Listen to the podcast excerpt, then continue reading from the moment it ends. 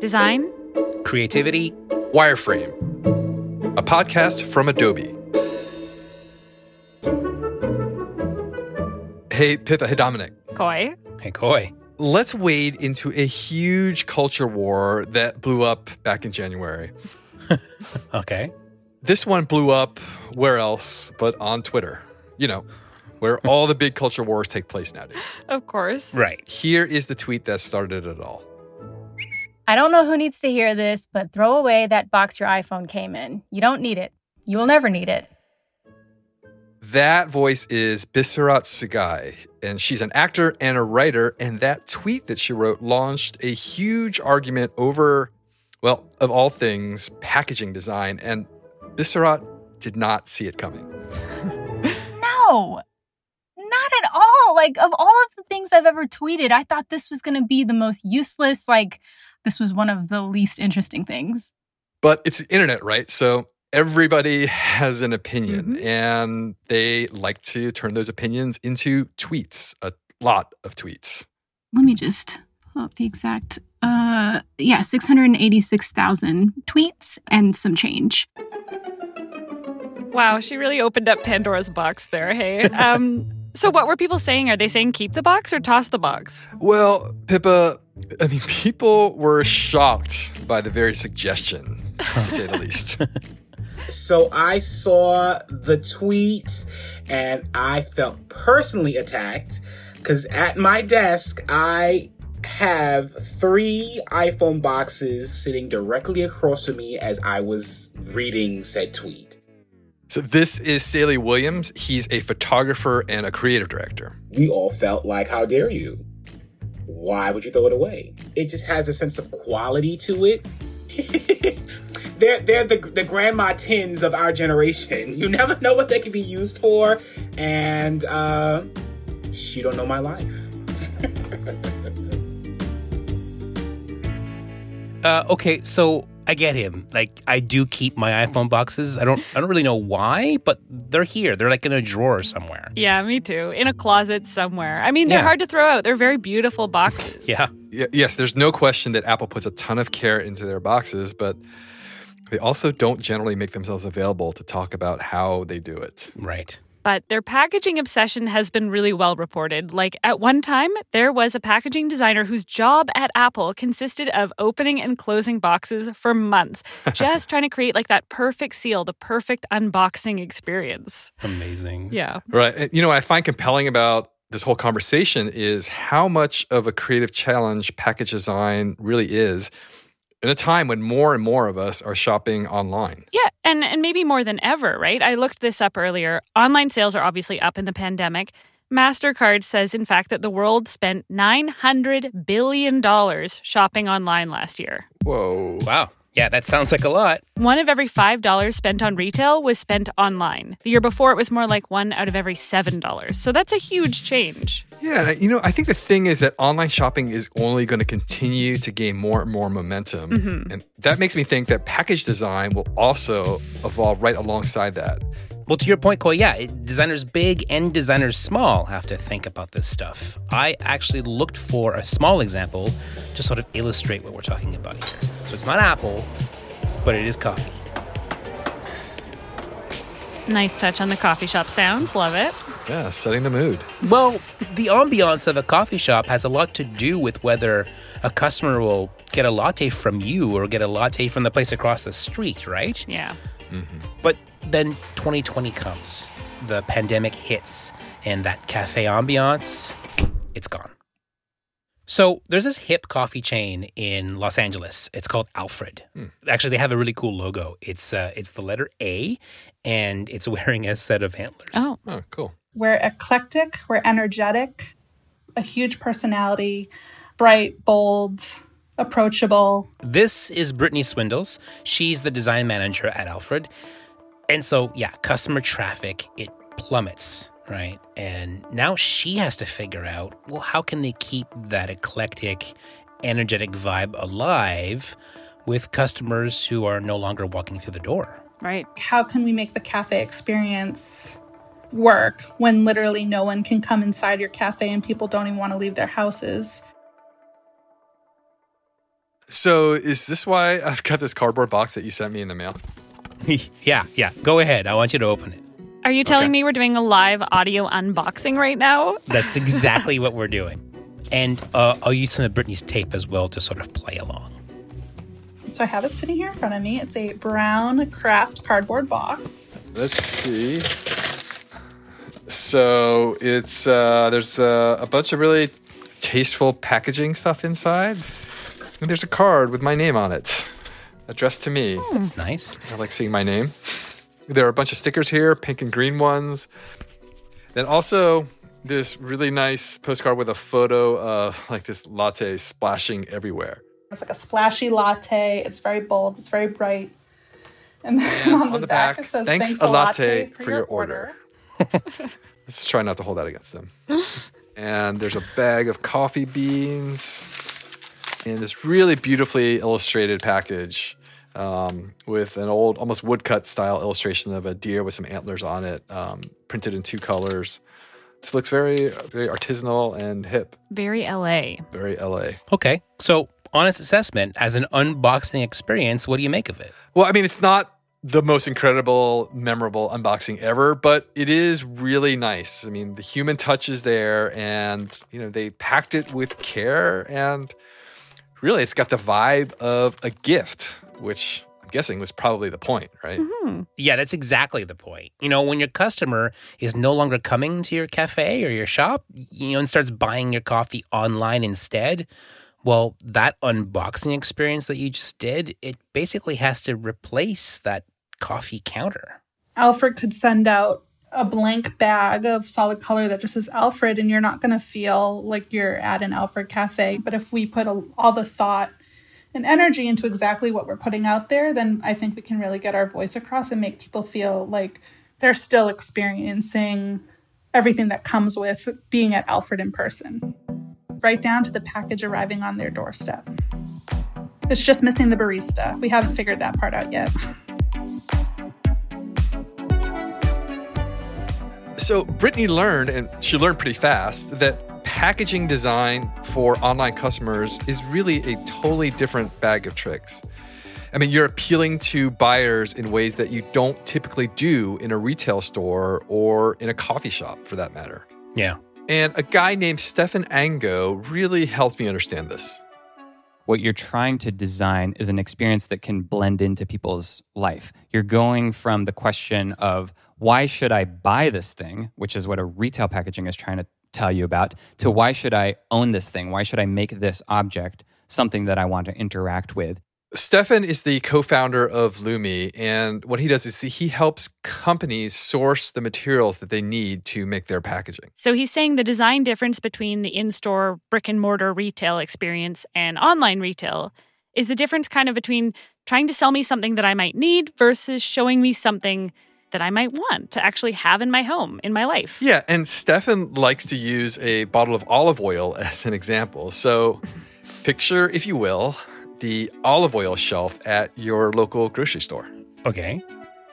If you imagine an olive oil bottle, they're saying this is an olive oil from Italy that has a rich flavor, you know, has some sort of indication that's telling you that this is a quality product. You might even think about what color is an olive oil bottle. You know, it's typically green or clear, and you can see the oil itself. Letting you see the oil is really the big job that the bottle is doing here, along with the eye catching labels, along with the information that you can find all over it. In the context of the grocery aisle, this bottle is a promotional vehicle. It's saying, please buy me, not the bottle next to me. Whereas in a e-commerce environment, you can sell an olive oil that's in a packaging that can be much more restrained. It doesn't have to call out to you. It can have a nice wooden stopper that feels like a nice object. Um, it can actually have an opaque bottle because uh, opaque is better at protecting the oil from UV rays. It can be much more minimal in terms of the logo and copywriting that's on it because what it's trying to do is fit into your kitchen. It's not trying to sell you on a shelf. Okay. And so this beautifully designed online bottle of oil, it's going to go on the kitchen counter, right? It's not going to go in the cupboard. hmm Yeah, I think that's right. I mean, the bottle is an object that's made to fit your lifestyle.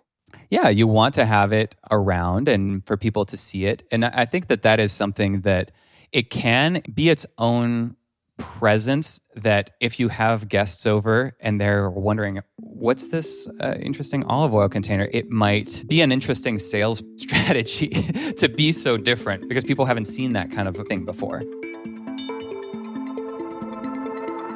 But Khoi, whether it's, you know, designed to fit into our lifestyle or whether it's something that's trying to get our attention on a store shelf, good packaging is about trying to get us to buy more, to consume more, isn't it? Yeah, yeah. And that really means that more things are getting shipped to our houses, which I'm sure we can all attest to. Yeah. And that creates more waste. I looked this up earlier, actually. Quick example. You know those little plastic air pillows that come in some Amazon boxes? Mhm. A nonprofit called Oceana estimates that the number of those that Amazon used in just a single year was enough to encircle the Earth 500 times. Oh my goodness. Yeah, that's that's gross. I should say that Amazon does not agree with Oceana's calculations. And in fact, they recently upped their commitment to greener practices, but they do have a lot of work to do. Yeah. But, you know, it's data like that that shows the size of the problem that we're all dealing with. Yeah. And it's exactly what Andrew Gibbs has been thinking about.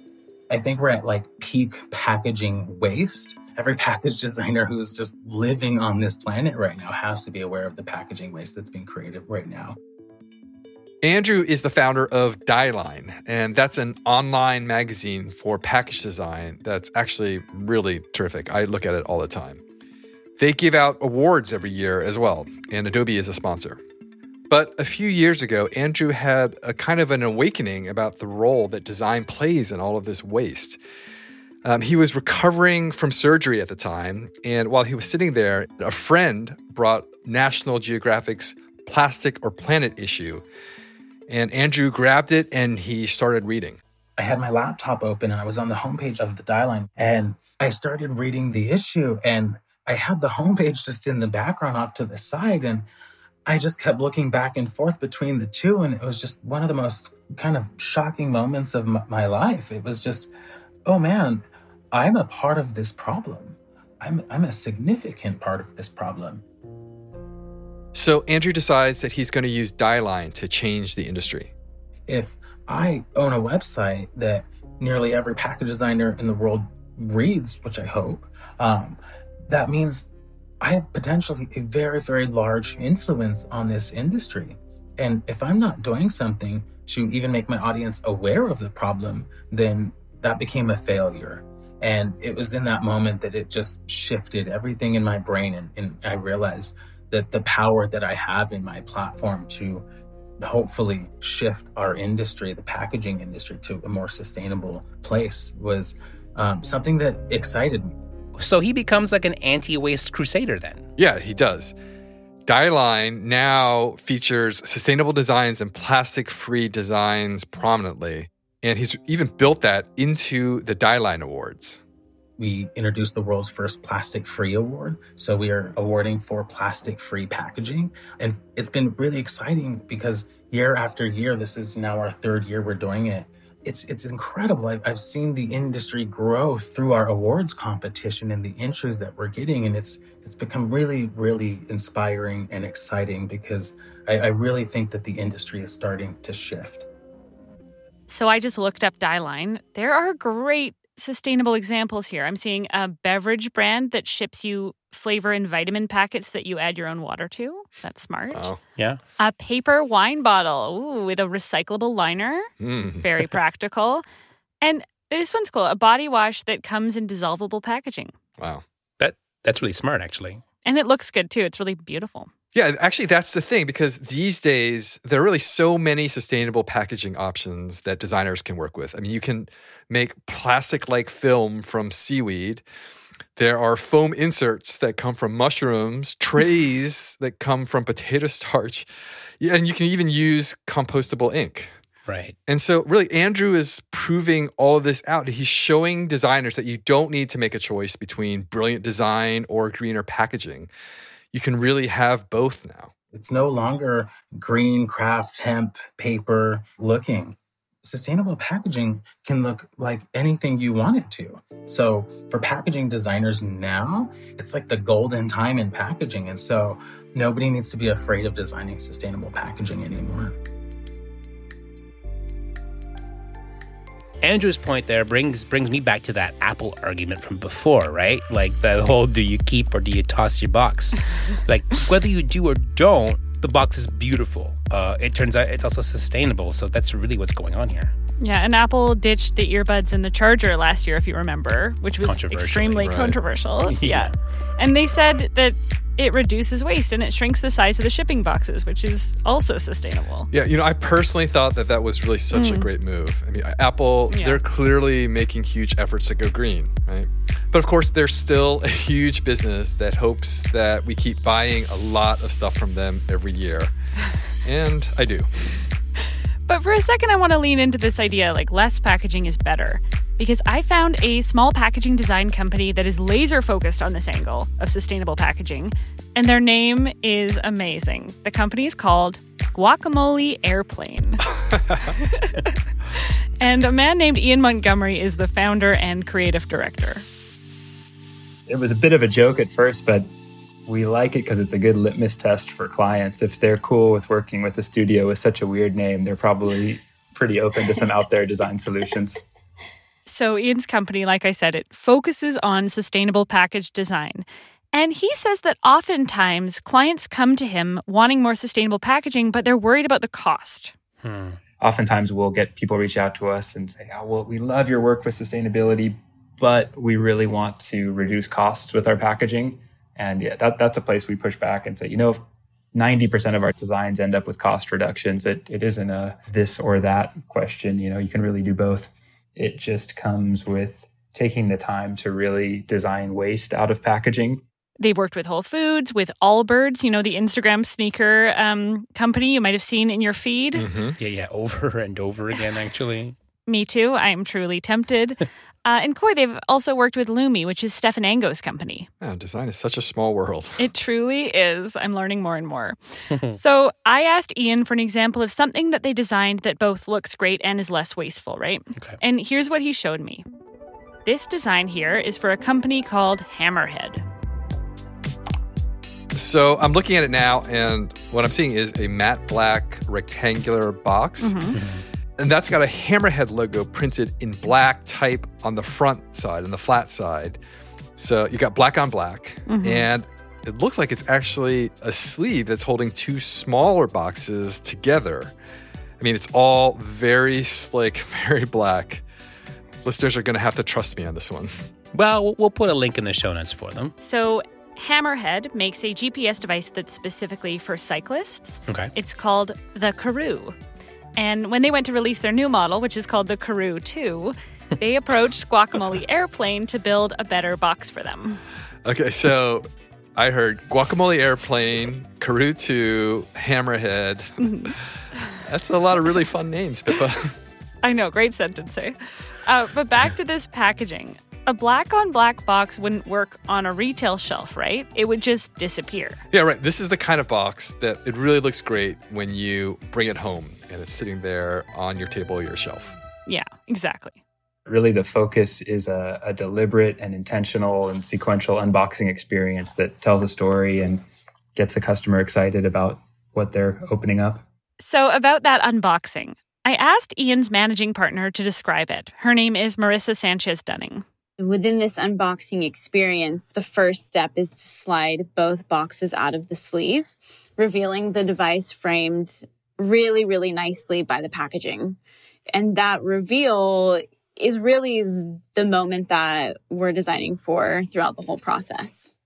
So, the Karoo 2 nests in the top box, and all the accessories are in that bottom box. You'll pull out a drawer that reveals all of the necessary components to mount the device on your bike's handlebars. The components sit artfully in a die cut paper tray that keeps them locked in during shipping, which is super important. All of the components in the interior of the package are made of paper rather than plastic foams, ensuring that it's all recyclable. You know, I'm looking at those two boxes and it looks like they're cut on a slant so that they kind of wedge together when they're stacked. I'm guessing that's designed to save space. Exactly. And it uses fewer materials and is more efficient when it comes to shipping. Think about a container going around the world with a bunch of giant boxes holding tiny little devices versus a bunch of tiny boxes that are, you know, perfectly engineered to be as small as they can. You're going to have a much smaller carbon footprint if you can minimize the size and, and the weight of your box. This is not easy work, but Ian and Marissa love it. To get this hammerhead design right, they told me it took 145 prototypes. Wow. 145. Yeah. So much work. And now they have a completely recyclable design that uses like less packaging. It creates this awesome unboxing experience. They've even spotted a few customer videos online. In these unboxing videos, you watch people take apart your packaging piece by piece, and uh, all the feedback has been positive. It's, I'm not used to that direct feedback as a designer. It's uh, it's pretty awesome. It's funny how one woman's innocent tweet led us from iPhone boxes to coffee to olive oil to guacamole airplanes. Actually, on that point, it probably won't surprise you if I say that Ian is on team Keep the Box. Yes, I, I keep all my Apple packaging. It's uh, I'm always interested in what they're doing. Where is it? Uh, we have a library in the studio that is I think it's titled, I don't know if I can say this on a podcast, but it's titled Sexy Die Lines. and there's quite a bit of Apple packaging in there. Amazing. Is it wrong for me to say that the idea of a packaging library sounds really kind of awesome? No, no, I think it's great. It kind of proves the point about why people keep the boxes. You know, I can imagine it must feel so validating for a designer to see people keep and reuse the packaging that they've designed because of how it looks and feels, right? Yeah. Yeah it's just also better for the planet. And when you think about it, a package designer actually has quite a bit of power here. They can influence and change what we consume, and they can shape the impact that that has on the planet. That's a really critical job right now. Yeah. And yeah. maybe every designer should aspire to create a viral Twitter debate like the iPhone box did. or better yet, maybe it shouldn't be a debate at all. Maybe keeping and reusing should always be the point, right? Mm. So I'm with Saley Williams, the creative director that we had on earlier with the three iPhone boxes on his desk. Let's give him the last word here. Let people enjoy the little things. Let us enjoy our stack of obnoxious iPhone boxes. It absolutely makes no sense. I will agree. But let us have it in the name of recycling and refurbishing.